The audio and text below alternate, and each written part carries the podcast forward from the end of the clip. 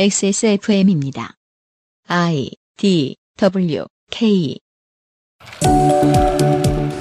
안녕하세요. 레노버의 전지수입니다. 우선 어, XSFM의 500회를 광고를 듣고요. 진심으로 축하드립니다. 어, 몇 년간 저희랑 같이 협업을 하면서 그동안 레노버 제품 많이 구매해 주셔서 진심으로 감사드립니다. 앞으로 1000회, 2000회 장수하는 그런 인기 사랑받는 프로그램이 되도록 진심으로 바라겠습니다. 감사합니다. 안녕하세요. 빅그린 대표 이권입니다. 그것은 알기 싫다 500회 특집 진심으로 축하드리며 앞으로도 빅그린과 그것은 알기 싫다 많은 관심과 사랑 부탁드립니다. 감사합니다. 그것은 알기 싫다 500회 금요일 순서 시작하겠습니다. 노동에 대한 개념을 최대한 많이 바꾸기 위해서 전혜원 기자가 정말로 많이 노력을 하고 있습니다. 그 삶의 이야기를 들으셨습니다. 어, 우리 방송으로 말할 것 같으면 우리 방송을 듣는 사람들은 참 딱해하고 힘들어하고 연대하고 싶어 하는데 아, 우리 방송을 듣지 않은 분들은 전혀 그렇게 입감하지 못하는 존재들이 지금 여기에도 우글우글 합니다. 공부 노동자죠. 빠지면 발도 잘 못 빼고 세상 물정도 어둡고 자기가 저임금인지도 모르는 공부노동자는 보통 평생 공부노동자가 됩니다. 그게 공부노동자의 가장 안타까운 지점입니다. 지금 소개해드릴 이분도 평생 공부노동자일 가능성이 매우 높습니다. 하지만 어떤 공부노동자는 그 알씨를 거치면 예능인도 됩니다. 이경영 문학인을 소개합니다.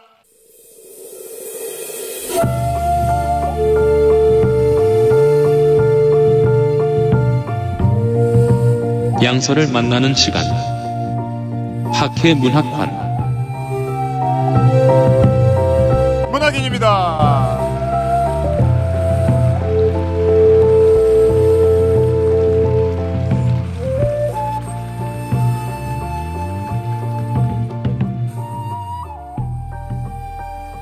언제 들어도 적응이 안 되는 OST와 함께 돌아왔습니다. 반갑습니다. 문학인 이경혁입니다.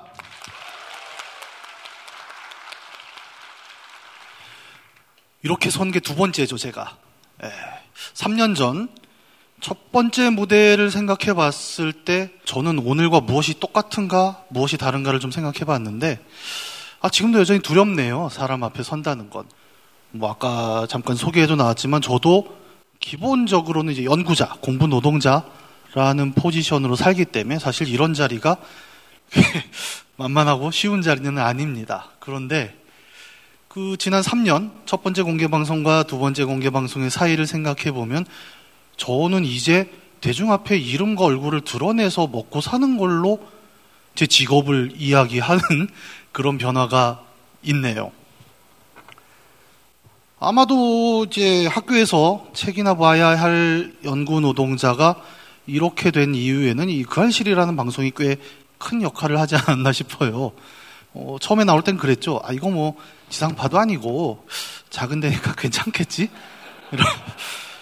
라고 생각을 했는데 옛말 틀린 게 하나도 없죠. 네, 바늘도둑이 소도둑 되듯이 점차 저는 여기에 익숙해지고 이제는 주업보다는 어, 디 나가서 얼굴과 목소리로 그냥 어, 이경혁입니다라고 얘기하는 게 좀 보시다시피 굉장히 자연스럽죠 이제 어, 그렇게 됐고 심지어 무슨 개그 팟캐스트에도 나가게 됐지요. 원게임 넷 보세요. 새벽에 틀면 저 사람밖에 안 나와요. 그래서 가끔 그 생각을 합니다. 여길 처음에 거절했으면 어땠을까? 그러면 나는 아마 조금 더 한가하게 살았을 거고 정말 지금보다 책을 더 많이 봤을 거고 뭔가 굵직굵직한 연구들을 더 뽑았겠지요. 그, 근데 이제 그 바닥은 또 그런 문제가 있습니다. 저는 아시다시피 이제 게임 쪽을 하고 있고 그리고 그냥 게임 리뷰 뭐 이런 걸 하는 게 아니라 좀 딱딱한 얘기를 하지 않습니까? 기본적으로.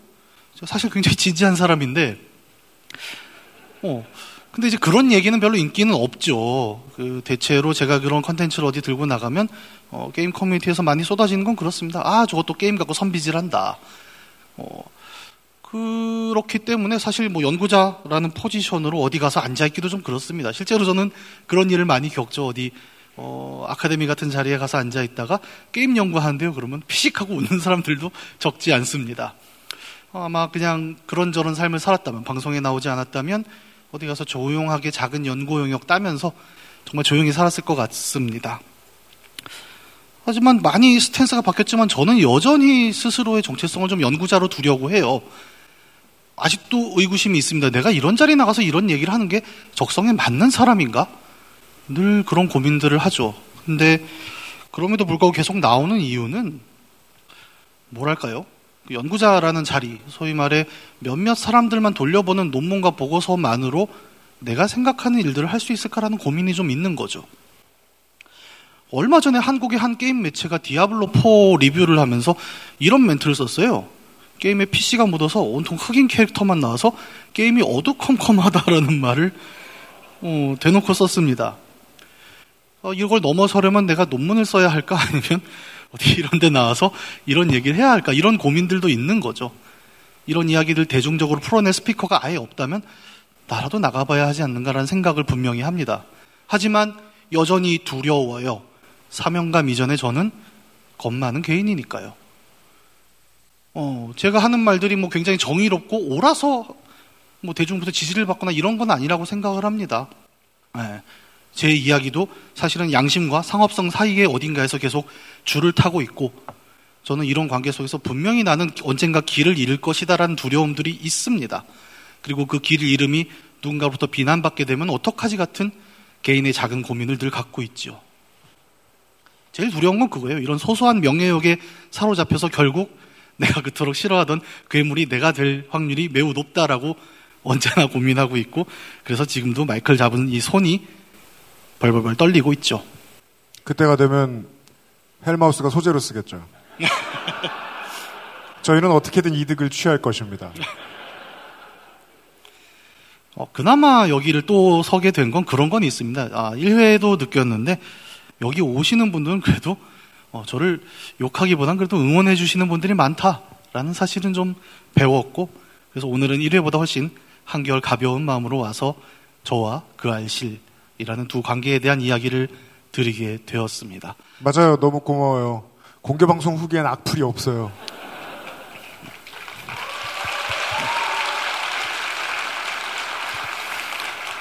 첫 번째는 정말 그런 얘기를 드렸었는데 그냥 게임 얘기를 했죠. 하지만 저는 오늘 게임 얘기를 하지 않았죠. 네. 두 번째 공개 방송은 제게 이 앞에 계신 청취자분들이 제게 던지는 그런 메시지와 함께였다는 의미를 꼭 드리고 싶었습니다. 저는 여기까지입니다. 감사합니다.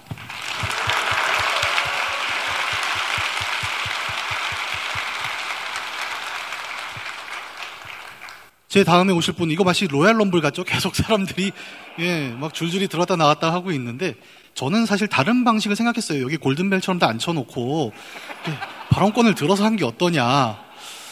하지만 우리 PD가 또 고집이 장난 아니죠. 그래서 다음 분을 제가 소개하고 들어갈 텐데요. 그건 전혜원한테 너무 불리해요.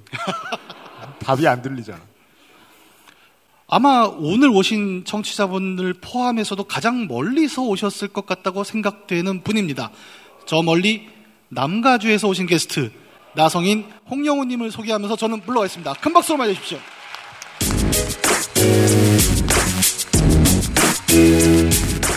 먼 나라 이웃 동네 나성통신 홍영훈 나성인을 소개합니다.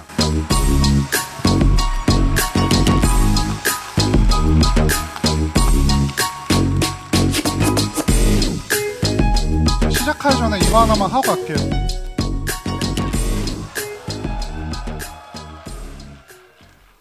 어, 너무 심해가지고 하나도 안 찍히네요. 네. 안녕하세요. 홍영은 나성인입니다.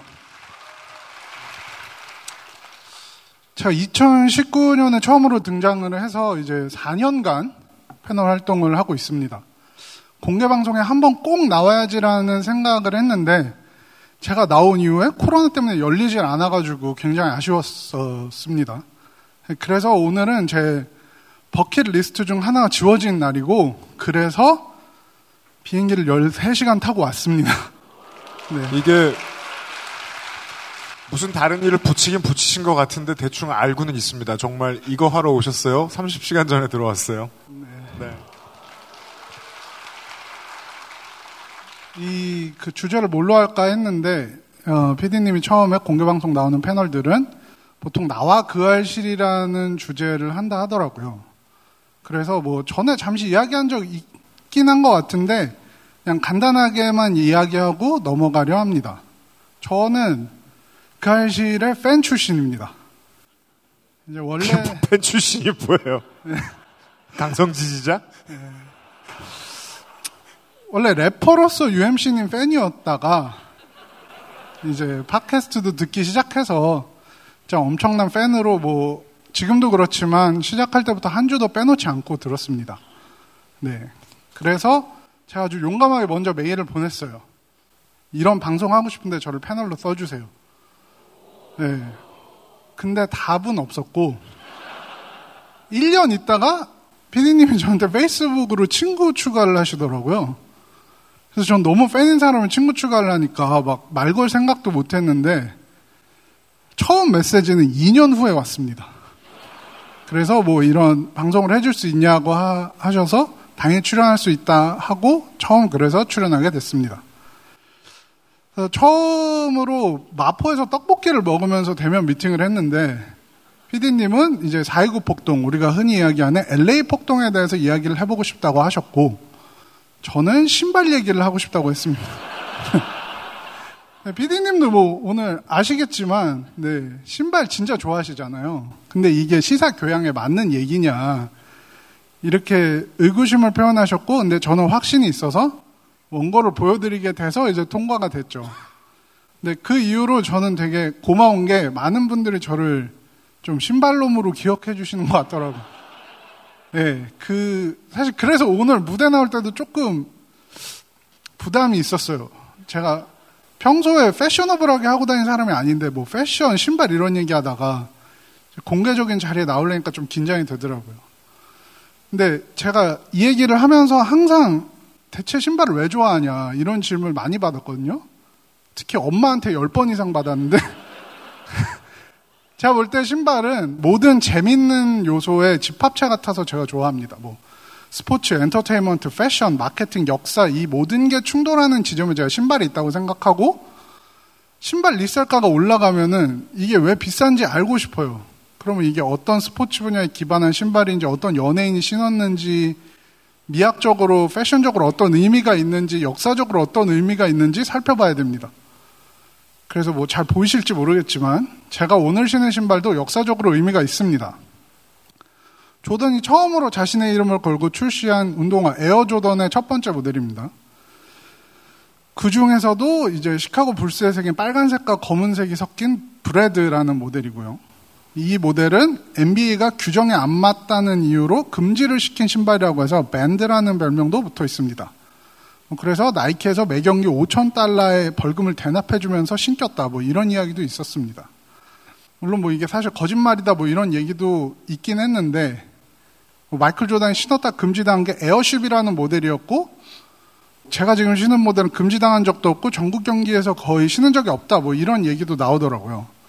근데 나이키에선 이미 광고를 해버렸어요. 이 신발을 NBA는 금지를 해서 조던은 신을 수 없지만 당신은 신을 수 있다. 이런 광고를 해서 이제 반항의 아이콘이 됐고 이 신발이 상징적인 모델로 남아있죠. 근데 한국에서는 이 신발이 상징적인 이유가 또 있습니다. 요새 트렌드 하죠. 이제 슬램덩크. 강백호가 이 신발을 신고 나오거든요. 슬램덩크에서 강백호가 신발 가게 주인 아저씨한테 뺐다시피 해서 작품의 후반부에 계속 신고 나옵니다. 요새 워낙 슬램덩크 유행이니까 저도 어렸을 때부터 참 좋아했거든요. 제가 30대 중반인데 또래에서는 이제 그 만화를 보면 안 될 정도로 안 보면 안 될 정도로 굉장히 히트했던 작품이었고 우리 세대 전에도 농구라는 스포츠가 인기가 있었다는 걸 알고 있지만 적어도 저에게 농구 열풍의 체감은 슬램덩크와 함께 찾아왔습니다. 맨날 친구들하고 점심시간에 농구하면 뭐 누가 서태웅이다 강백호다 막 이런 걸로 싸고 그랬거든요. 저도 당연히 최근에 슬램덩크 열풍에 두근두근 했는데 미국에서 개봉을 하질 않아서 보지를 못하는 거예요. 그래서 맨날 인터넷에서 뭐 후기 뒤지고 막 시름시름 앓고 있었어요. 막 너무 보고 싶어서. 그런데 이제 그 중에 그렇게 검색을 하던 와중에 저한테 이상한 게 하나 발견됐습니다. 이거 뭐 사람 이름은 중요한 건 아니에요. 이 사람을 제가 띄워주고 싶지도 않고 그래서 좀 조심스럽긴 한데 김재섭이라는 분이 있어요. 갑자기 무슨 얘기 하나 싶으시겠죠. 국민의힘 소속으로 도봉구에서 선거 준비하시는 분인데 의원 아닙니다. 그냥 당협위원장. 근데 저랑 비슷한 나이대시고 슬램덩크 감명 받으셨나 보더라고요. 그래서 이제 MBC 라디오에 나오셔서 본인이 강백호 신발을 신었다고 자랑하셨습니다. 보시죠. 네. 뭐 그럴듯합니다. 네. 자, 이렇게 본인이 신은 신발 자랑하고 계시죠. 조던 1탄입니다. 1986년에 마이클 조던이 처음 루키 시즌에 신고 나온 신발. 이제 검은색하고 빨간색이 이제 조화를 이루고 있는 그런 신발의 모델입니다. 그런데 이거를 보다 보면은 조금 이상한 부분이 있어요. 이거를 잘 아는 사람은 바로 눈치를 챌 수 있거든요. 그래서 다음 영상을 한번, 다음 사진 자료를 한번 보겠습니다. 네. 자, 이게 이 슬램덩크 만화에 나오는 거예요. 북산의 색이다. 빨간과 검정.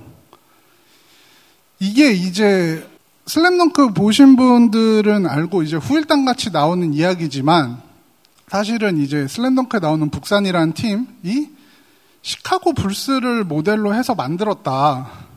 그래서 이제 강백호가 이제 사실은 데니스 로드맨과 비슷한 캐릭터다. 뭐 그런 이제 이야기가 있거든요. 네. 그래서 이제 블랙과 레드를 합쳐서 브레드라고 부르는데 이 시카고 불스와 같이 북산 또한 빨간색과 검은색의 포인트이기 때문에 강백호가 이 신발을 신고 나옵니다. 여기 보면은 그 강백호한테 거의 공짜로 신발을 제 기억에 20엔인가를 받아요. 신발 값으로. 그런 불쌍한 아저씨가 강백호한테 조던 1탄을 주면서 이게 북산의 색이다. 라고 하는 장면이 나오죠. 이제 겉으로 보기에는 그냥 같은 신발처럼 보이시죠? 강백호 신발 신었다고 자랑할 만하네라고 생각하실 수도 있지만, 땡겨서 보시면은 다릅니다. 이제 김재섭 씨가 드는, 네. 자세히 보시죠. 저기 그 혀 부분에 로고가 보이시는데 저거는 점프맨 로고라고 하는 로고입니다. 이게 마이클 조단이 덩크하는 모습을 형상화한 로고로 스포츠계에서 가장 유명한 로고 중 하나입니다. 근데 이게 바로 그가 위선자라는 증거입니다. 김재섭 당협위원장이요? 네. 점프맨 로고는 마이클 조던이 루키일 때 나오지 않은 로고였고 진짜 마이클 조던이 신던 신발을 보면은 혀 부분의 로고가 점프맨이 아니고 여러분이 생각하시는 그 흔히 아는 나이키의 로고 Swoosh라고 하죠. 이렇게 생긴 그게 들어갑니다. 한마디로 이거 오리지널 신발도 아니고 강백호가 신었던 신발도 아니란 겁니다. 네. 이런 게 팩트 체크죠. 이 저 같은 사람이나 아는 건데 네. 자세히 보지 않으면 차이를 못 느끼실 수도 있죠. 근데 마이클 조단과 강백호가 신었던 것은 조던 1탄 high고 김재섭 씨가 자랑하는 건 mid입니다. 이게 전체 신발 모양의 차이라고 보시면 되는데 이 둘의 역사적 의미가 다르기 때문에 그 리셀가 되팔이하는 가격도 굉장히 차이가 납니다. 리셀 시세를 보죠. 네. 자 이게 잘 안 보이실 텐데 하이는 100만 원, 네 이제 미드는 18만 7천 원입니다. 네. 가격 거의 다섯 배 차이 나죠. 이 거의 비슷한 신발인데 왜 이럴까? 상징성의 차이 때문입니다. 사실 보면은 그냥 발목 위에 1, 2cm가 더 있는 거예요. mid에서 high는. 실제로 신었을 때 정말 이거를 누가 신발을 벗겨서 이렇게 보지 않으면 잘 몰라요. 하지만 high는 조던과 강백호가 신었던 신발이고 mid는 아닙니다. 이게 중요하죠. 이게 중요합니다. 이 기본적으로 이제 가짜 상징입니다, 이건. 가짜 상징을 몸에 휘감으려는 거죠. 가짜 상징을 갖고 나와서 이제 자기 것인 양 자랑하는 정치인의 전형적인 태도죠. 네.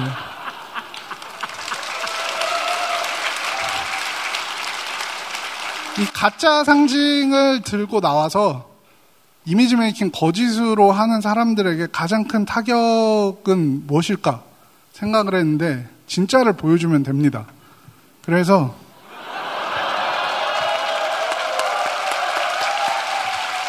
백만 원.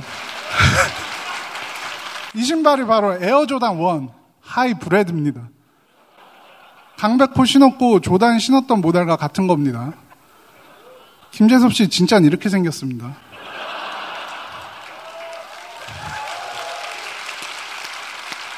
그리고 피디님 100만 원이라 그러셨는데 저는 당첨돼서 정가에 샀습니다.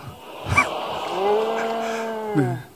이제 어 저놈 또 신발 얘기한다 뭐 이렇게 생각하실 수 있는데 오늘 짧은 이야기를 통해서 제가 하고 싶은 말은 가짜에 속지 않으려면 진짜를 알아본 눈이 있어야 하고 네. 그리고 진짜를 아는 사람들이 가짜를 몰아내야 된다. 그게 농구와 하나에 불과한 일일지라도 라는 얘기였습니다. 감사합니다. 나성인이었습니다.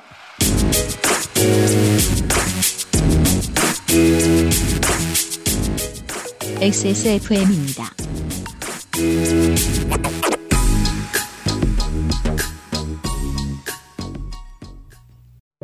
진경옥은 물을 타지 않습니다.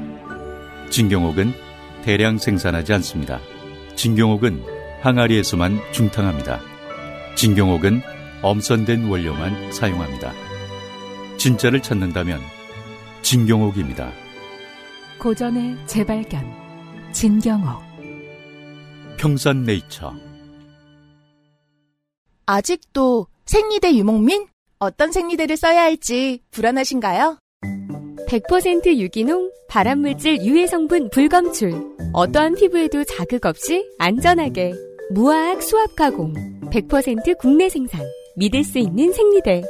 소중한 사람들, 소중한 당신에겐 29 Days 유기농 Real Cotton Ultra Slim. 내장 그래픽을 갖춘 안정적인 CPU. GPU와 가장 적절한 메인보드. 하드디스크만 써본 분들은 상상조차 하기 힘든 속도의 M.2 SSD, 기능성과 디자인을 모두 충족하는 케이스까지 이달의 PC로 빠르게 구매하실 수 있습니다. 010-8279-5568 원하시는 다른 어떤 사양도 대처할 수 있는 컴스테이션에 문의하셔도 좋습니다. 주식회사 컴스테이션 여러분도 이제 집에서 쉽게 만나볼 수 있어요. 네, 온유 마카롱이요. 입안 가득 프랑스의 달콤함. 꾸르꾸르 온유 마카롱.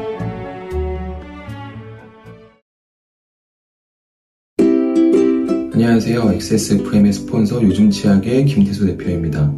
먼저 그 아이실 500회 공개 방송을 진심으로 축하드립니다. 저도 딴 데서 방송하실 때부터 들었던 청취자로서 좋은 컨텐츠, 좋은 방송을 항상 만들어주셔서 감사드리고 있습니다. 앞으로도 10년 그 이후까지 더 좋은 방송 만들어주실 거라 기대하고 있겠습니다. 저희 요즘 치약도 XSFM에 뒤지지 않는 좋은 제품 만들 수 있도록 더욱 노력하겠습니다. 그 알실 500회 공개방송 진심으로 축하드립니다.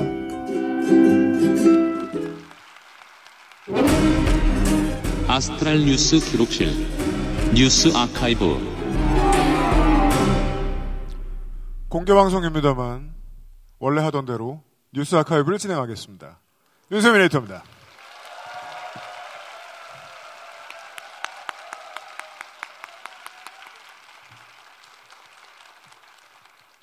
안녕하십니까 윤세민입니다. 원래 이렇게 짠 해야 되는데 너무 자주 나왔죠 제가. 저희도 예상이 없던 일이었어요. 4월 첫째 주에 뉴스 아카이브입니다. 일본은 4월에 새학기가 시작된다고 하네요. 근데 일본에서는 초등학생의 가방에 이상한 전통이 있다고 해요. 바로 란도셀이라는 가방입니다. 아시는 분은 다 덕후죠? 이렇게 생긴 가방인데요. 짐작하시겠지만 원래는 군장에서 유래된 가방입니다. 이토 히로부미가 군용 가방을 본따서 만든 가방을 황태자한테 입학 선물로 줬는데 그게 기원이 됐다고 하더라고요. 이 비싸대요. 싼 게 30만 원이고 보통은 5, 60만 원, 비싼 건 100만 원을 훌쩍 넘어간다고 해요. 당연히 빈부격차를 한눈에 알아보게 하는 아이템이기도 합니다. 문제는 무겁대요. 이게 통짜 가죽으로 만들어져서 무겁다고 하고 그래서 요즘에는 인조 가죽을 많이 사용한다고는 하는데 그래도 평균적으로 무게가 1에서 2kg 정도라고 합니다. 가방만요.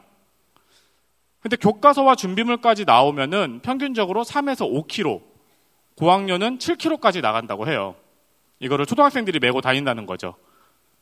가방이 너무 무거워서 아이들이 어깨와 허리 통증을 호소하는 란도셀 증후군이라는 말까지 생겼다고 합니다. 그래도 일본에서는 뭔가 초등학생은 란도셀이라는 인식이 있나 봐요. 그래서 입학 시즌에는 물건을 구할 수 없을 정도로 인기가 많고 일부 학교는 교복처럼 지정된 란도셀이 있거나 혹은 란도셀만 매도록 정해놓은 학교도 있다고 합니다. 근데 작년 4월에 봉사활동을 하던 대학생과 초등학생 6명이 한 가지 발명을 했습니다.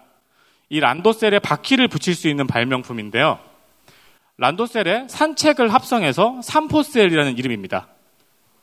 이렇게 생겼어요. 이 막대기와 손잡이를 란도셀에 붙일 수 있게 생긴 거고 어느 란도셀에나 전부 다 장착할 수 있게 만든 거예요. 그러니까 등에 멜 때는 그냥 손잡이를 접고 다시 등에 매면 돼요. 이걸 초등학생과 대학생들이 발명했다고 하는데 이런 걸 발명했다는 기사가 뜨자 이 기사에 어른들의 댓글이 달렸습니다. 그리고 그 댓글에 이 제품을 발명한 초등학생이 일일이 반박 댓글을 단 거예요. 그러면서 이 사건이 조금 유명해졌어요. 일명 삼포세 사건이라고도 불리는데 어, 댓글과 반박을 하나 보겠습니다. 참고로 번역은 국내 커뮤니티의 게시물 글을 참고했습니다. 먼저 어른의 댓글을 보죠. 무겁긴 하겠지만 편하게 만들면 근력 저하되어서 안 돼. 몸도 마음도 단련해야지. 분명히 누가 봐도 평생 스쿼트 하나 한 번도 안 해본 놈이 쓴 댓글이죠. 이에 대한 아이의 댓글 한번 보겠습니다. 등유통을 지금도 매일 짊어지고 다니는 어른이 있다면 납득하겠습니다. 혹시 등유통을 멀리 옮기는데 어른들은 다들 나약해지지 않도록 짊어지고 다니나요? 라고 답변을 했어요. 다음 질문 하나 볼까요? 란도셀은 뒤로 넘어졌을 때 머리를 부딪히지 않기 위해 있다는 걸 모르는 사람이 꽤 많네요. 아무것도 모르는데 안 척하는 놈이죠. 이에 대한 아이의 답변을 보겠습니다. 애초에 란도셀이 무거우니까 뒤로 넘어가는 거잖아요. 그렇게 안전하면 학교를 마친 뒤 쉬는 날에도 란도셀을 매지 않으면 밖에서 놀지 마라는 소리는 왜 안 해요? 솔직히 이거 생각 못 하시는 분들 여기 계시죠? 하나만 더 볼까요? 길이 전부 평평한 것도 아니고 계단도 있고 오르막길 내리막길도 있다. 아무리 생각해도 메고 다니는 게 편할 것 같은데? 그러자 아이는 그럴 때가 생기면 그냥 매면 되잖아요. 언제든지 그렇게 쓸 수 있게 만들었습니다. 제대로 생각하고 반박하세요. 그 처음에 이걸 보고는 재미는 있었는데 당연히 이런 생각도 했어요. 저 댓글은 뭐지? 쟤들은 왜 저런 댓글을 달지?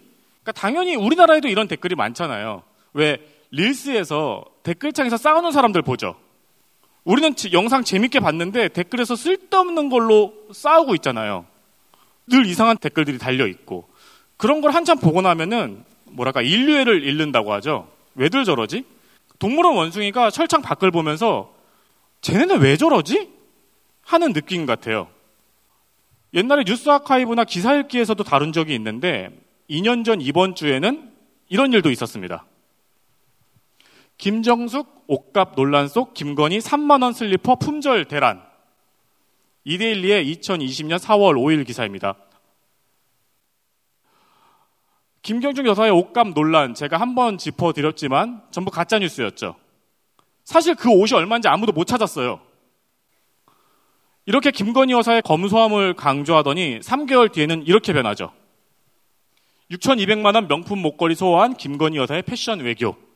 저 목걸이는 나중에 재산에서 뭐 누락됐다 빌렸다 설랑설레가 있었죠. 네, 그게 저거예요. 네. 7월 4일 세계일보의 기사입니다. 이 관련의 이야기를 설맞이 기사 읽기에서 여러분에게 전해드렸었죠.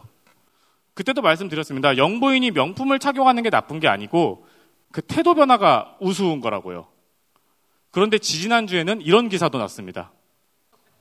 허영심 없다는 조민 재판 때 든 가방 얼마인지 봤더니 3월 17일 한경의 기사입니다. 참고로 가방은 100만 원도 안 해요. 지금까지 뭔가 글을 써서 발언을 한 인간 중에서 정상인 인간은 삼포세를 발명한 아이밖에 없죠. 지금 여기 오늘 방송 들으신 분 계세요? 어, 몇 분 계시네요, 그래도. 오늘 업로드된 방송에서는 우리가 챗 GPT에 대한 이야기를 했어요. 네. 예고 전 의원이 챗GPT와 삼행시 놀이를 합니다. 2016년 3월 마지막 주에는 이런 일도 있었어요. 테이라는 인공지능이에요. 마이크로소프트에서 개발한 인공지능 트윗 계정이에요. 딥러닝을 통해서 스스로 학습을 하고 이걸로 트위터의 유저들과 대화를 나눈다는 컨셉이었어요. 당연히 16시간 만에 급히 운영을 중단했어요. 이유는 당연하죠. 계정을 연 지 몇 시간 만에 테이가 인종차별, 홀로코스트 부정, 히틀러 찬양, 페미니스트 혐오 등을 쏟아냈습니다. 결국 마이크로소프트는 빠르게 운영을 중단했어요. 그리고 이후에도 몇 번이나 새 채팅 AI 봇을 만들어 내놓는 실험을 여러 번 시도하고 있고 지금도 가장 큰 걸음을 내딛고 있죠. 가장 최신의 기술이라고 할 수 있는 빙의 AI도 비슷한 문제가 있었습니다. 하여간 인간은 뭐만 나오면 무조건 이런 노력부터 하는 거예요. 어떻게 타락시킬까? 근데 이 기사를 보고 왠지 안도감이 들었어요. 얼마 전 애증의 정치클럽의 벨비 클럽장이 이민자 혐오, 인종차별은 어디나 있다는 말을 한 적이 있는데 그 당연한 소리를 듣고 그때 왠지 안도감이 들었어요. 왜냐면 바로 그 발언을 하실 때 제가 이민자 혐오 댓글을 읽고 있었거든요. 근데 그걸 읽으면서 제가 받았던 스트레스가 좀 가시는 느낌이었어요. 아, 어디에나 있는 새끼구나. 어디에나 있는 인종차별이나 어느 나라를 가든지 댓글창은 엉망이고 AI가 나오면은 매번 AI를 타락시키고 싶어 하는 유저들이 있고 아, 세상은 원래 이런 거구나. 옛날부터 알고 있었던 것 같은데 그 깨달음이 되게 새삼스럽게 들었어요. 생각해보니까 되게 놀라운 거예요. 인류는 원래 DC였고 펜코였던 거예요. 고대도 중세도 근대도 현대도 인류는 늘 이따위였어요. 그죠. 우리가 타락한 후대인 게 아니었던 거예요. 선대도 비슷했다고 볼 수 있는 거예요. 파피루스의 글을 쓰려고 했던 이유는 페륜 글을 쓰려고. 그렇겠죠. 네. 근데 놀라운 거는 늘 그따위인 인류가 여기까지 와 있는 거예요. 10년 전, 5년 전에 비해서 훨씬 발전한 논의를 하면서요. 저 삼포세를 함께 발명한 대학생이 저 댓글 사건 이후로 인터뷰를 했는데 이런 이야기를 했더라고요. 우리는 전진해 나갈 것이라고 모두 믿고 있습니다. 아무리 어려운 게임도 컨티뉴만 계속하면 어쨌든 결국 깨잖아요. 세상의 댓글은 원래 저 따위였고 사실 살면서 결과에 만족했던 선거도 몇 번 없었잖아요. 근데 늘 졌던 것 같은데 지금 어떤 국민의힘 어떤 정치인도 노태우 정신 이회창 정신을 담겠다는 사람은 없어요. 다 김대중 노무현 정신을 담겠다 그래요. 그러니까 결국에는 바뀌고 발전했다고 느껴지는 거예요. 믿어지지 않지만 어 인류는 이따위인데 결국에는 바뀌는구나. 갑자기 그 확신에 기분이 좀 좋아지고 순간의 뉴스에 스트레스 받지 않아도 된다는 생각이 들었어요. 그러니까 사실 지금 이 자리도 그래요. 세상을 못 바꾸는 15분이라고 타이틀을 달아놨는데 게스트들이 전부 나와가지고 세상을 바꾸는 이야기만 하고 있잖아요. 누군가는 실패한 거죠. 4월 첫째 주에 뉴스 아카이브였습니다. XSFM입니다. 아직도 생리대 유목민? 어떤 생리대를 써야 할지 불안하신가요? 100% 유기농, 발암물질 유해 성분 불검출. 어떠한 피부에도 자극 없이 안전하게. 무화학 수압 가공. 100% 국내 생산. 믿을 수 있는 생리대. 소중한 사람들, 소중한 당신에겐 29Days 유기농 Real Cotton Ultra Slim. 정제수를 넣지 않고 엄선된 원료 그대로 만들었습니다. 대량 생산하지 않고 항아리에서 120시간 중탕했습니다. 고전의 재발견 진경옥 평산네이처 첨가물을 더해 맛을 만들어내면 유통기한이 늘어나요. 재료를 아끼고 레시피를 바꾸면 이익이 늘어나요. 그런데 말이죠. 꾸르꾸르는 다르고 싶어요. 좋은 재료와 정성의 맛을 믿거든요. 진짜 디저트의 맛. 달콤한 순간은 꾸르꾸르. 게임의 나이가 어디 있습니까? 사양이 문제일 따름이지요. 컴스테이션에 문의하십시오. 주식회사 컴스테이션.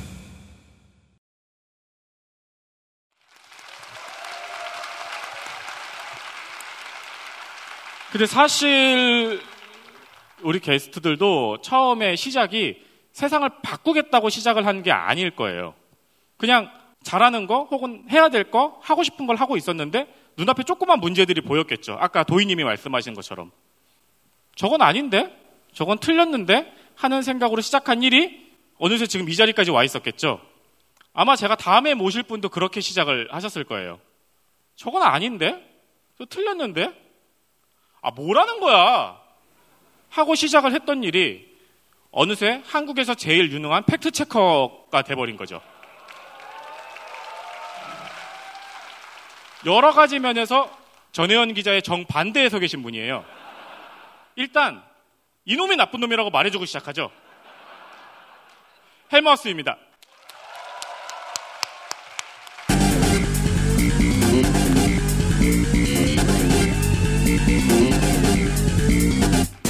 가짜 뉴스 확인 과정. 헬마우스 코너. 팟캐스트 에디션. 임경빈 작가를 박수로 맞이해 주십시오.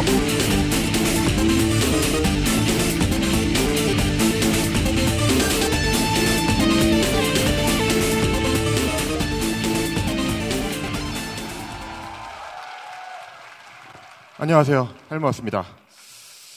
전혜원 기자님 말씀해 주셨는데 전혜원 기자님하고 이제 키도 정반대죠, 제가. 헬마우스 코너 담당하고 있는 헬마우스고요.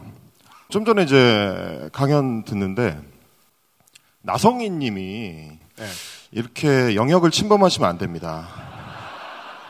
김재섭을 데리고 나와가지고 팩트 체크를 하다니. 다음에 내가 해야 되는데. 아, 이러시면 안 됩니다. 네, 미리 좀 이 말씀을 드리고 시작을 할게요. 제가 이제 어디 나가서 이제 제 소개를 할 때 헬마우스입니다. 라고 해야 되니까 지금도 얘기를 하면서 약간 좀 창피하, 창피하거든요.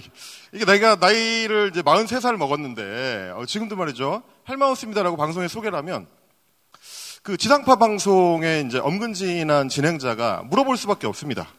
왜 이름이 헬마우스죠?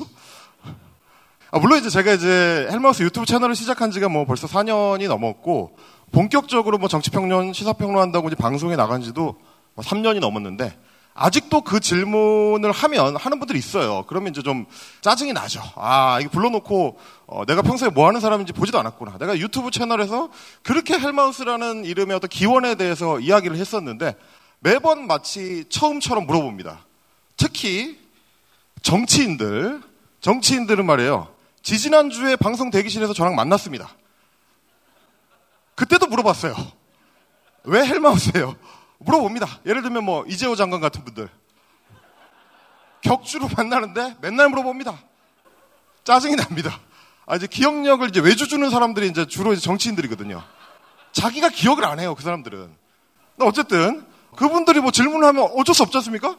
뭐 YTN에 나갔는데 YTN 진행자가 물어보 보니까 그럼 저는 이제 마치 실패한 개그를 설명하는 개그맨처럼 헬마우스라는 이름의 기원에 대해서 설명을 시작해야 됩니다. 헬하고 이제 마우스잖아요. 그, 그러면 이제 지옥의 입이거든요, 이게. 대학교 때 말이죠. 어, 제 친구들이 제 별명을 이렇게 붙여줬습니다. 무슨 조언을 구하려고 이제 후배들이 와서 아, 선배, 아, 미선이하고 잘 되고 싶은데 어떻게 해야 될지 모르겠어요. 그럼 이제 저는 이제 한창 얘기를 들어준 다음에 결론이 비슷하거든요. 굉장히 냉정하고 어목하게 잘 안 될 것이다. 어, 아니면 이제 연애가 흔들리는 친구들이 와서 물어봅니다. 아, 이 연애를 어떻게 해야 될지 모르겠다. 잘 좀 어떻게 복구를 해보고 싶다. 그럼 저는 이제 항상 얘기를 해줍니다. 잘 안 될 것이다. 헤어져라. 어?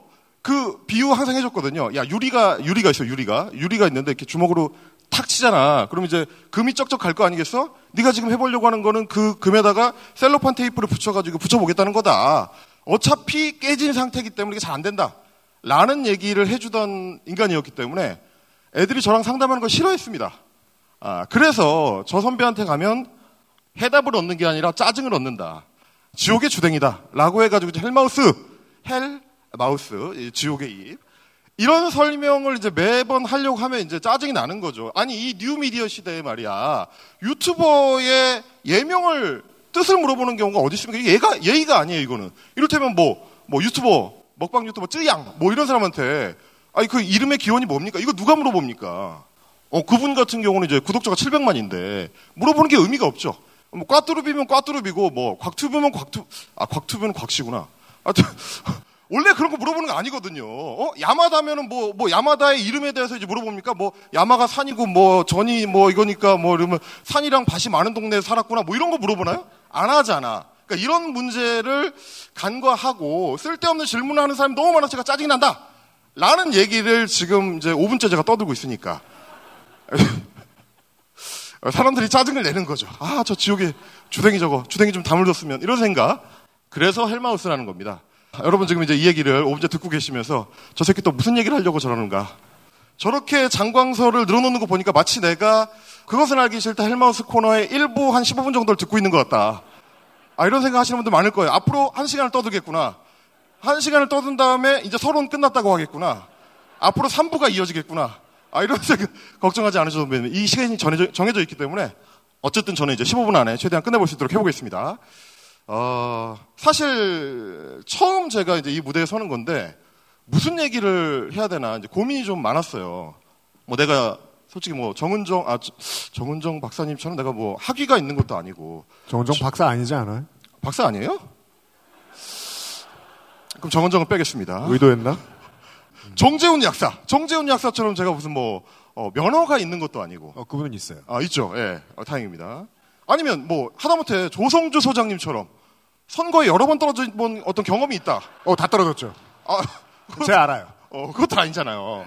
어, 그래서 그냥 나는 아, 내가 갖고 있는 어떤 직업적인 뭐 내가 잘하는 거. 나의 어떤 직업적인 장기.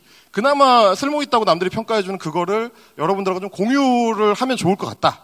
라는 생각에서 제가 정한 저의 이제 주제는 당신도 팩트 체커가 될 수 있답니다. 심지어 국가에서 여러분 양성 과정이 있습니다. 모르셨죠? 양성 과정이 있어요. 그 양성 과정을 제가 10분 안에 알려드립니다. 아, 지금 앉아 계신 분들 표정이 잘 안 보이는데 굉장히 분위기는 좋지 않은 것 같아요. 그걸 내가 왜 해야 되느냐? 어? 여기 내가 돈 주고 나와가지고 그 얘기를 듣고 있어야 되느냐? 아, 이런 생각하시는 분들 많을 겁니다. 근데 말이에요, 여러분. 아, 꼭 뭐가 되고 싶어서 우리가 이 자리에 서 있는 게 아닙니다. 저라고 말이에요. 헬마우스라는 이름으로 유튜브를 할 거라고 생각을 해가지고 제가 수능을 두 번이나 받겠습니까? 저 사람이 말이에요.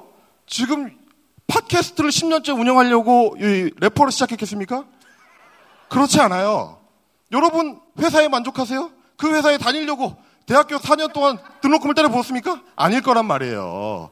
어쨌든지 간에 이 자리에 이 자리에 와 있는 어떤 우연이 어, 우연히 여러분과 저를 이 자리에 이제 이끌어 왔기 때문에 어쩌면 여러분들도 저처럼 팩트 체커가 될 운명에 이끌려서 주말 소중한 시간을 여기에 와 있는 건지도 모른다 이거죠. 물론 이제 제가 말씀드리고 싶은 거는 뭐 직업적으로 fact checker가 되나 아, 이런 얘기 하는 게 아닙니다. 기대도 안 합니다. 그럴 필요도 없고요. 근데 이제 제가 이제 이 직업을 해보면서 느끼는 게 그래도 좀 알아두면 fact checking에 대한 어떤 기본적인 기술을 습득해서 알고 있으면 좀 도움이 될 때가 종종 있어요. 심지어 때로는 삶에 있어서의 어떤 태도라든지 세상 일을 파악하는 데 있어서 굉장히 도움이 될 때가 있더라. 아, 그렇기 때문에 이제 기술적 측면에서 여러분들하고 그 말씀을 좀 나눠보려고 하는 거고 그것은 알기 싫다라는 우리 팟캐스트 자체가 누군가가 두세 시간씩 떠드는 음성 매체를 같이 찾아서 듣는 거 아니겠습니까? 심지어 주말에 티켓 끊어가지고 여기 와가지고 공개방송. 이 자리에 와서 앉아있는 이 이상한 사람들, 조금 특이한 사람들, 여러분 같은 사람들은 이제 기본적으로는 세상 일에 좀 관심이 좀 많다. 그런 사람들하고 할 수 있기 때문에 특히 이런 분들한테 있어서는 어쩌면 사는데 도움이 될 수도 있는 데일리라이트 맥주 연무 같은 그런 존재, 누구나 fact checker가 되기 아, 강의를 시작을 해보도록 하겠습니다. 자, fact checker가 되기 위한 필수 요소 첫 번째 요소는 이겁니다. 제가 좋아하는 짤이에요. 자, 이게 뭔 개소리야. 이 정신. 이게 굉장히 중요합니다. 저도 사실은 여기에 서 있게 된 게 결국 그걸 못 참아서거든요. 어떤 정치인이 이런 얘기를 합니다. 미국에서는 말이죠. 시위대가 감히 폴리스 라인을 넘어서기만 하면 경찰이 다 총으로 쏴버린다. 국회의원이 이런 소리를 합니다. 그러면 제가 뉴스 준비를 하다 그 얘기를 들으면 얼마나 황당합니까? 이런 개소리가 있냐, 이거를. 어?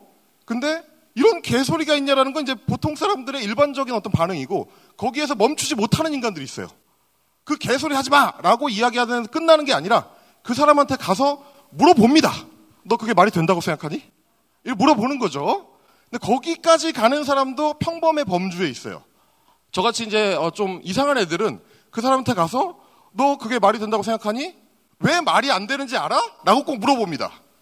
그리고 그 사람이 이상한 표정을 짓겠죠. 짜증을 내거나. 그러면 저는 이제 거기서 한 발 더 나가죠. 자, 봐봐. 내가 설명을 해줄게.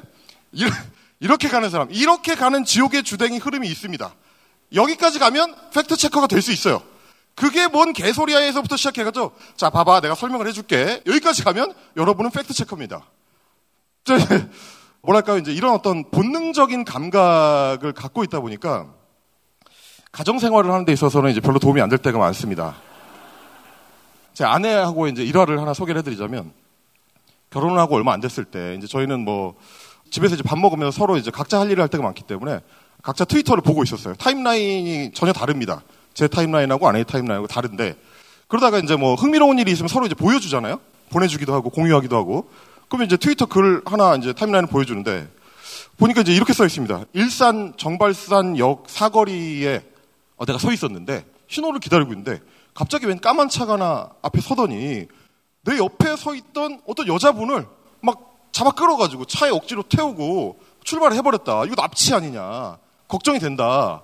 이런 트위터가 올라와 있는 거예요. 그걸 보고 아내가 굉장히 좀 긴장을 하면서 아, 이거 큰일이다. 치안이 이렇게 안 좋다라는 얘기를 하는데 이럴 때 평화로운 가정을 위해서 현명하게 대처하는 남편이라면 단순한 반응을 해야 되죠. 헐, 대박. 모두가 평화롭게 끝날 수 있습니다. 야, 이거 어떡하냐? 아, 이런 단순한 대응, 이러면 됩니다. 하지만 저는 불치병을 갖고 있어요. 참지 못합니다. 저는 헐 대박을 해야 될 자리에 이렇게 얘기하죠. 아, 좀 이상한데? 어? 야, 이게 말이 되냐?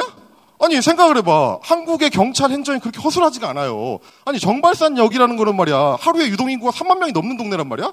거기 옆에 라페스타도 있고 웨스턴돔도 있고 막 사람이 엄청 많이 돌아다녀.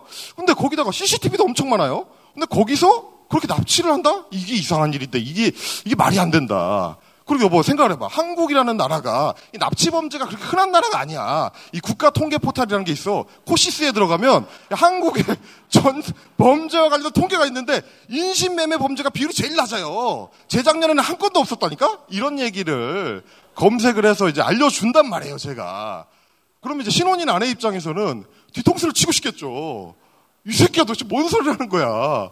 하지만 저는 어, 저의 이런 어떤 본능적인 감각을 참지 못한다. 뭔가 이상하다. 어, 이거 이상한 것 같다.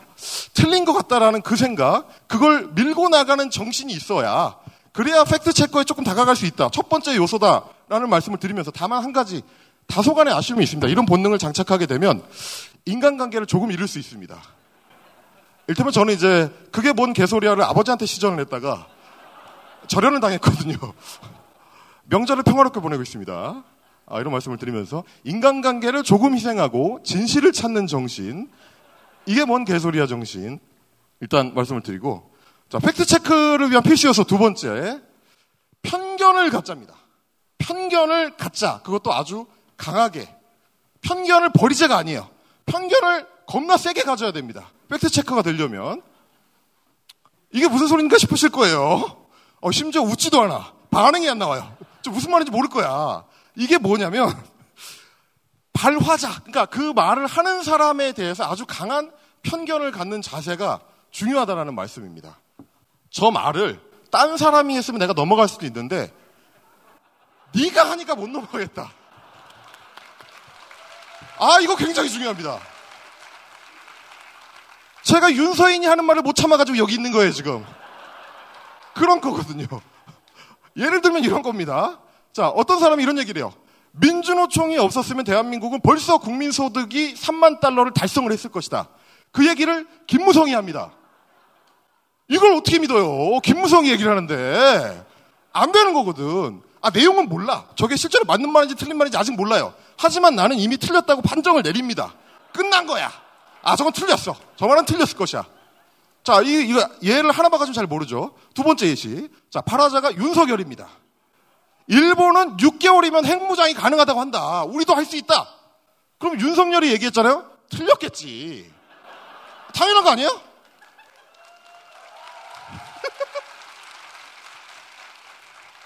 점점 쉬워지죠. 자, 보세요. 세 번째, 홍준표가 말합니다. 자, 어, 영화 판도라를 보고, 재난 영화 하나 보고 문재인이가 탈원전을 결심을 했다. 라는 얘기를 홍준표가 합니다. 그럼 우리는 사실관계를 따져볼 필요가 없어요. 이미 틀렸어, 저 얘기는. 아, 그리고, 그리고 이제 저 같은 사람이 팩트 체크를 하잖아요? 실제로 이 얘기를 다 틀렸잖아요. 어? 그럼 얼마나 쉽습니까? 여러분은 사실관계를 체크해 볼 필요 없이 정답을 맞춘 거예요. 얼마나 좋아. 효율적이죠. 어. 근데 이게 우연히 때려 맞춘 게 아니라는 게 중요합니다.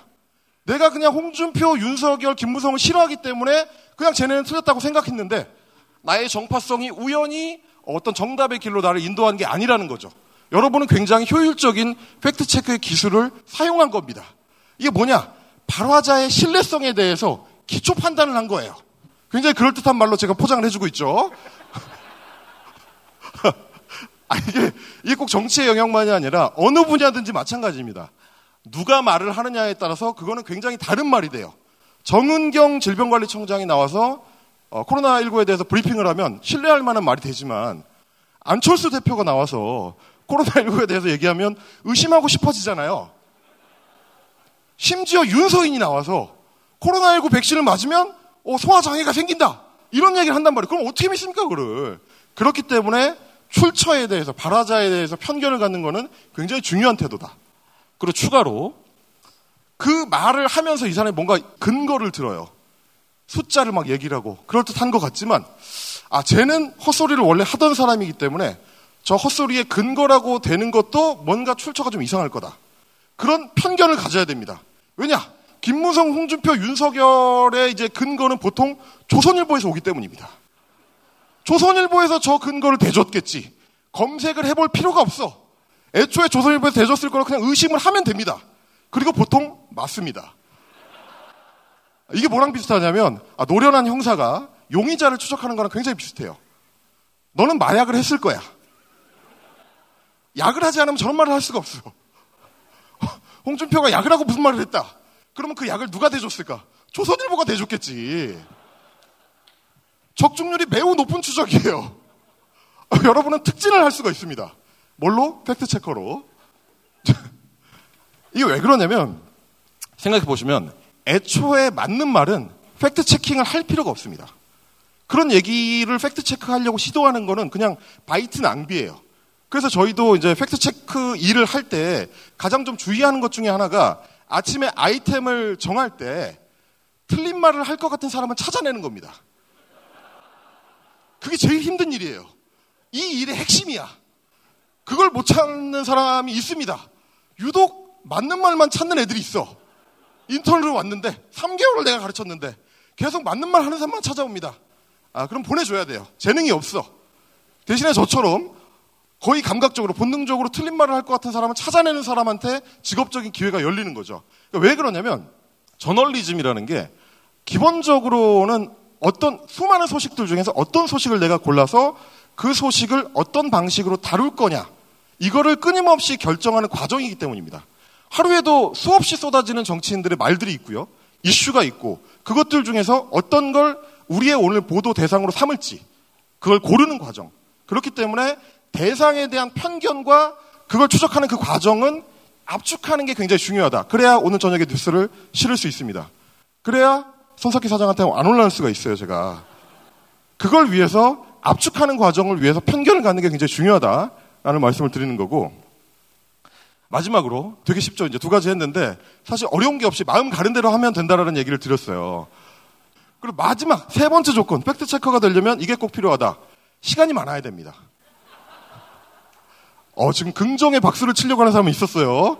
당신입니다. 내가 찾는 인재. 자, 이게 예를 들면 이런 거예요. 앞에 일단 그 대상을 골랐고 그 대상의 헛소리의 출처도 대충 짐작은 돼요. 근데 그 우리한테는 뭐가 필요하냐면 이걸 이제 보도로서 이제 마무리를 하려면 어쨌든 그거를 찾아가는 시간이 있어야 돼요.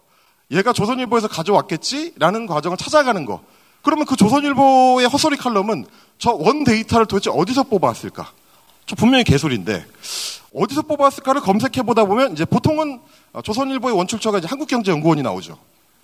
한국경제연구원 모르 뭔지 몰라가지고 못 듣잖아요. 전경련의 꼬북입니다. 그 분명히 뭔가 이상할 거 아니에요. 이상할 거야. 이럴 때면 이제 작년에 제가 했던 아주 손쉬운 팩트체크 중에 그런 거 있습니다. 청와대를 개방하면 아, 청와대 개방의 경제 효과가 2천억 원이다. 그 얘기를 하는데 저건 개소리인데 저 출처는 어딜까? 찾아갈 필요도 없이 조선일보죠. 조선일보는 그 데이터를 어디서 가져왔지? 한국경제연구원입니다. 한국경제연구원에 여러분도 홈페이지에 가보시면 지금도 검색이 가능합니다. 경제효과 2천억. 거기 떡하니 나와 있어요. 이런 식으로. 그러면 이걸 반박하는 과정이 필요하잖아요. 심지어 반박하는 과정도 여러분이 열심히 찾을 필요가 없습니다. 보통 참여연대 홈페이지 같은 데 가면 박사님들이 나는 없는 학위를 가지신 분들이 이미 반박을 해놨습니다. 아, 대충. 아, 이런 얘기들은 보통 돌고 돌기 때문에 한 3, 4년 전쯤에 박근혜 때 누가 했어요. 그거를 반박해 놓은 자료까지 심지어 있어요. 아주 쉽죠? 그럼 우리 세 가지만 있으면 되잖아. 대상을 고르고 그 사람의 원출처를 따라가고 거기에 쏟을 수 있는 시간만 있으면 됩니다. 이 바이트 대낭비의 시대에 얼마나 쉽습니까? 내가 찾는 자료, 내가 찾는 그 검증이라는 거는 언젠가 누군가 어디에선가 이미 했을 가능성이 높다. 아, 심지어 말이죠. 저는 그걸 찾아가다 보면 내가 팩트 체크했던 게 나오는 경우가 있습니다. 나도 까먹었어. 너무 많아가지고. 그러니까 이런 식으로 몇 번 정도만 길을 잘못 들 수 있는 그런 낭비할 수 있는 시간이 여유가 있다면 어, 여러분들도 어, 멍청이들한테 더 이상 사기질을 당하지 않는다. 놀아나지 않을 수 있다. 그리고 혹시나 지금 이 얘기를 듣고 있는 분들 중에서 그런 과정을 어, 심지어 좋아하는 사람이 있다. 이게 재밌다. 이런 사람이 있다면 아, 축하드립니다. 저하고 이제 동종업계에 근무하실 수 있는 기회를 얻으신 겁니다. 이게 아, 팩트 체커가 될 수 있는 간단한 방법이지만 그래서 사실 이 얘기를 왜 드리냐면 많은 사람들이 이제 뉴스와 언론 보도에 불신을 가지고 있는데 자꾸 나를 속이려 든다고 하는 어떤 위기감을 기본적으로 가지신 분들 많으세요. 근데 사기꾼들이라는 거는 남을 완전히 속여가지고 생각의 방향을 정반대로 바꾸는 게 아닙니다. 애초에 속을 준비가 돼 있는 사람들한테 접근을 해요. 그 사람들이 갖고 있는 어떤 편향성에 맞춰가지고 사실은 애초부터 나는 그 얘기를 듣고 싶었어 하는 사람들 그 사람들한테 그 얘기를 들려주면서 그냥 끌어당길 뿐이죠. 방향을 바꿀 수 있는 능력은 애초에 걔들한테 없습니다. 그렇기 때문에 누구나 팩트 체크가 어, 가능하다는 거, 누구나 fact checker가 될 수 있다는 거는 속지 않고 뉴스를 볼 수 있는 아주 쉬운 길을 의미한다. 라는 말씀을 드리고 싶은 거고요. 그러니까 지금까지 뭐 제가 뭐 한창 떠들었지만 이런 모든 게 다 귀찮다. 그냥 누군가 대신 알려줬으면 좋겠다. 이런 분들한테 이제 소개시켜드리는 저희 이제 전통적인 방법은 외주죠, 외주. 한국 대기업들이 좋아하는 거, 그리고 한국 방송사도 좋아하는 거. 외주. 누구한테 외주를 주면 좋으냐? 지상파의 메인 뉴스를 정주행하시는 거를 이제 저는 보통 권장을 드립니다.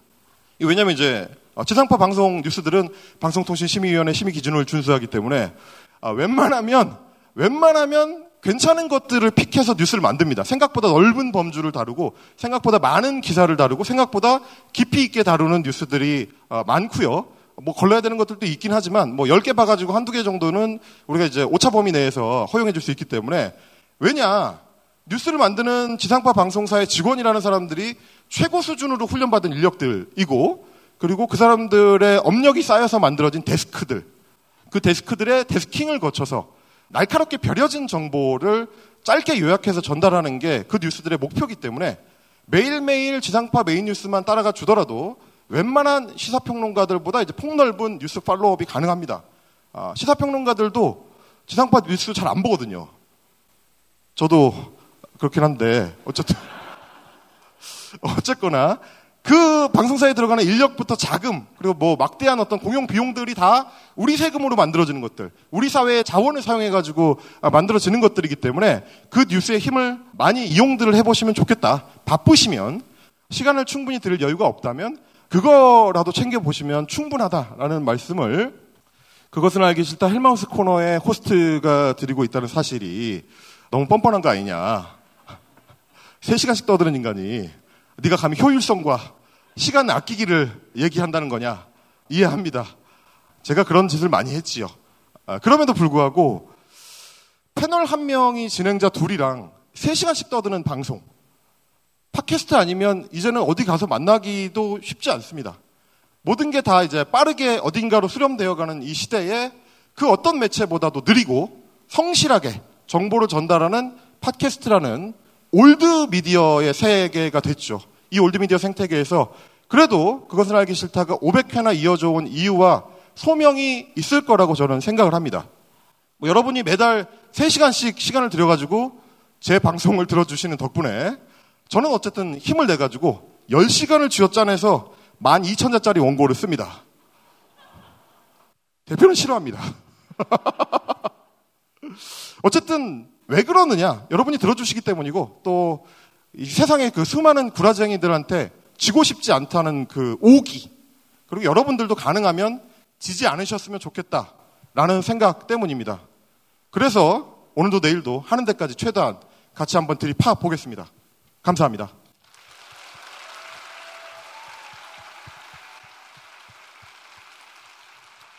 이경빈 작가였고요. 질문이 많습니다. 말도 많아가지고 죄송합니다. 안녕하세요. XSFM 임직원 여러분. 저는 헬마우스님께 질문이 있습니다. 저는 중고등학생들에게 수학을 가르치고 있는데 요즘 학생들이 특히 남학생들이 일배적인 스탠스나 극우적인 가치관, 편견들을 가지고 있는 경우가 되게 많은 것 같아요. 혐오적인 표현도 정말 자주 쓰고요. 제가 그런 것들을 조금 더 바로잡아 줄 수 있을지 무리하지 않는 선에서 보탬이 될 수 있을지 궁금해서 여쭤보려고 영상 질문 드렸습니다. 감사합니다.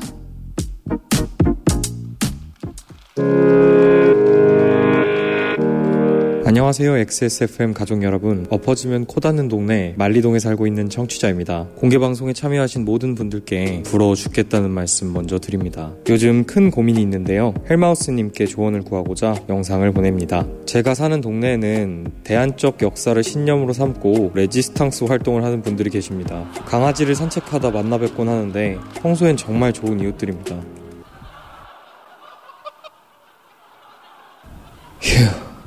사실 더 큰 고민은 친구들입니다. 불안정한 취업 상황, FM 코리아 과다 접속으로 30대 초반이라는 꽃다운 나이에 제가 안녕? 하고 인사하면 안녕 하노? 라고 대답하는 문제아들이 되어버렸거든요. 저는 그런데 친구들도 사랑하고 우리 동네에도 너무 좋아해서 이사를 가거나 관계를 끊고 싶지 않습니다. 이런 사람들 사이에서 살아갈 때에 제가 다치지 않으려면 어떻게 해야 할까요?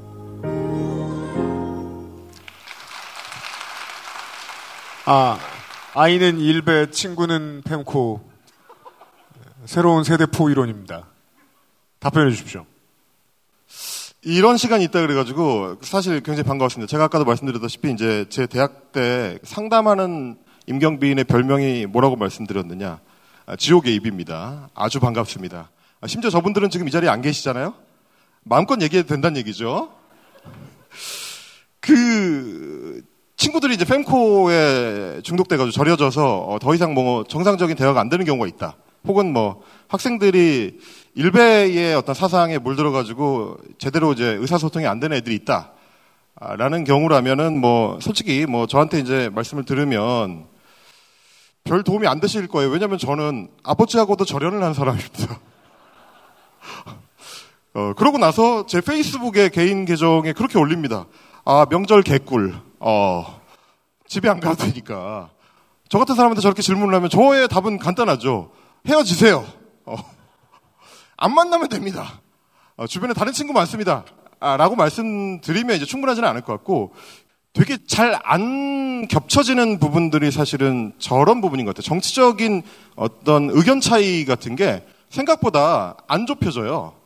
어, 특히나 어떤 상황이나 사건에 대해서 전혀 다른 시각을 갖고 있는 경우에는 저거 서로 설득을 통해서 이제 내 쪽으로 좀 방향을 바꾸거나 혹은 중간에 어떤 합치점을 만들 수 있다.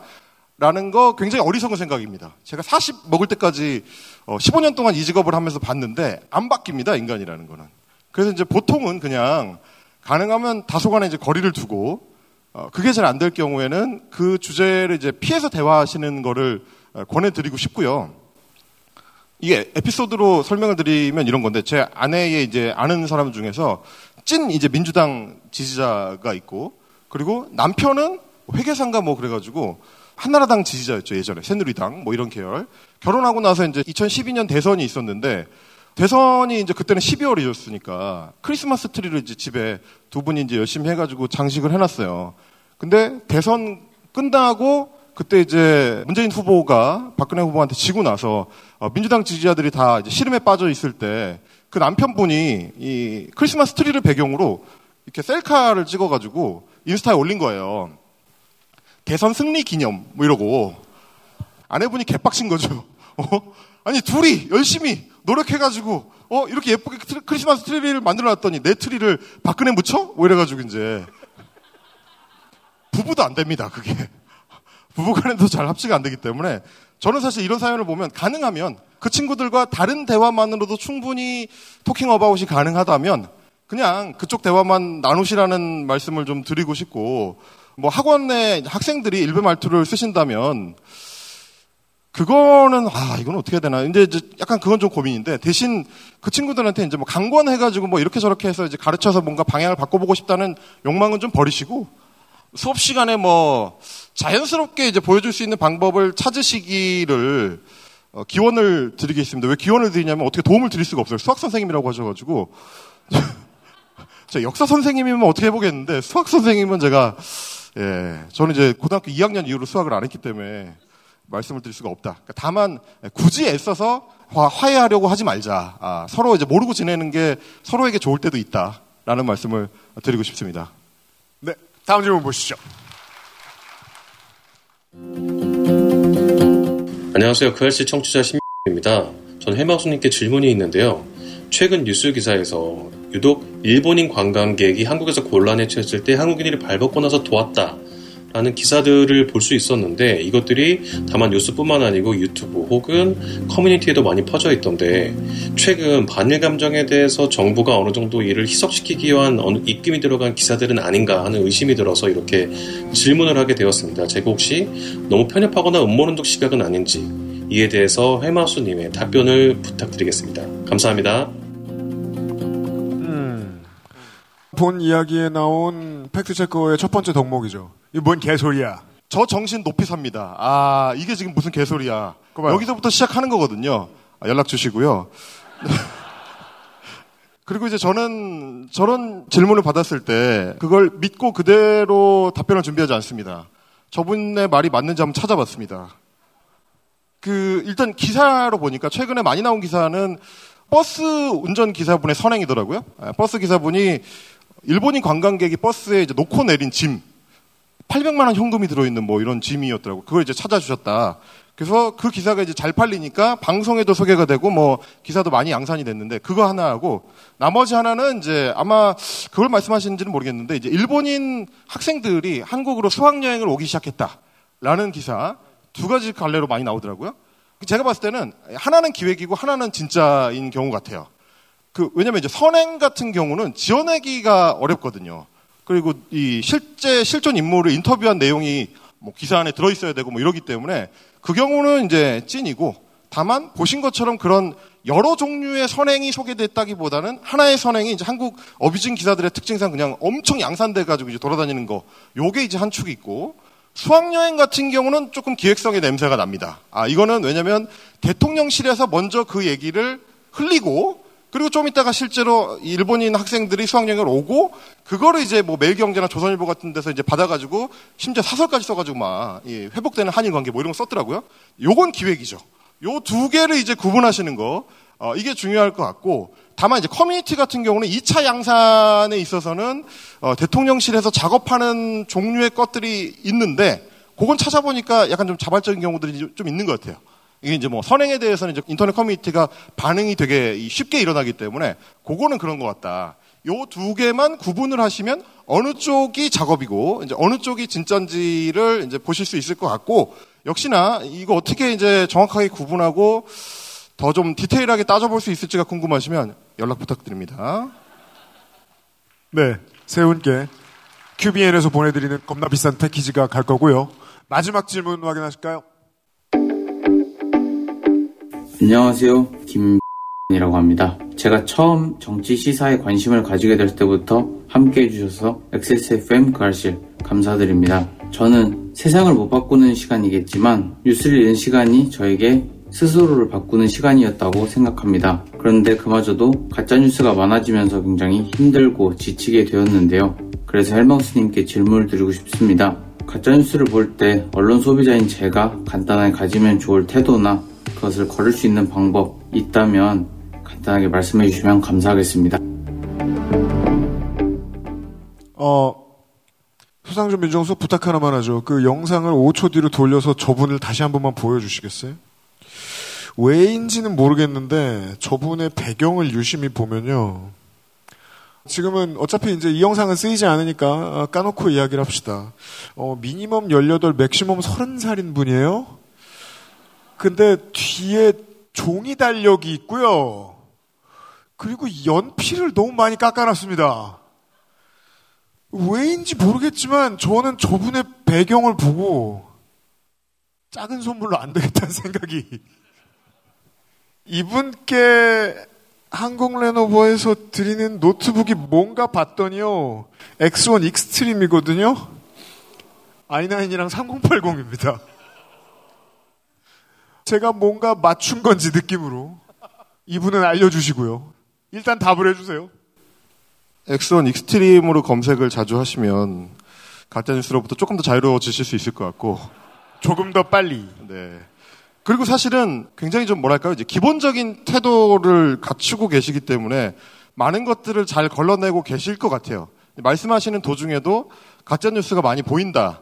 그래서 어떻게 갈라내면 좋을지를 조언을 구하시는 것 자체가 이미 어느 정도는 아 이건 좀 문제가 있는 뉴스다. 이 지금 보도 내용은 뭔가 좀 내가 정확하게 짚어낼 수는 없지만 좀 틀렸을 것 같다. 혹은 뭔가 좀 작업이 있을 것 같다. 이런 거를 인지하고 계시는 분이기 때문에 그것만으로도 그리고 또 뉴스를 많이 보시는 분이기 때문에 그것만으로도 어느 정도는 이제 지뢰밭을 이제 피해 가실 수가 있을 것 같고 어 제가 오늘 이제 강연을 통해서 말씀드렸던 것처럼 최대한 검정이 이루어지고 검증이 이루어지고 걸러진 정보를 어, 빨리 접근하시는 게 일반 뉴스 소비자 입장에서는 가장 좋은 방법입니다.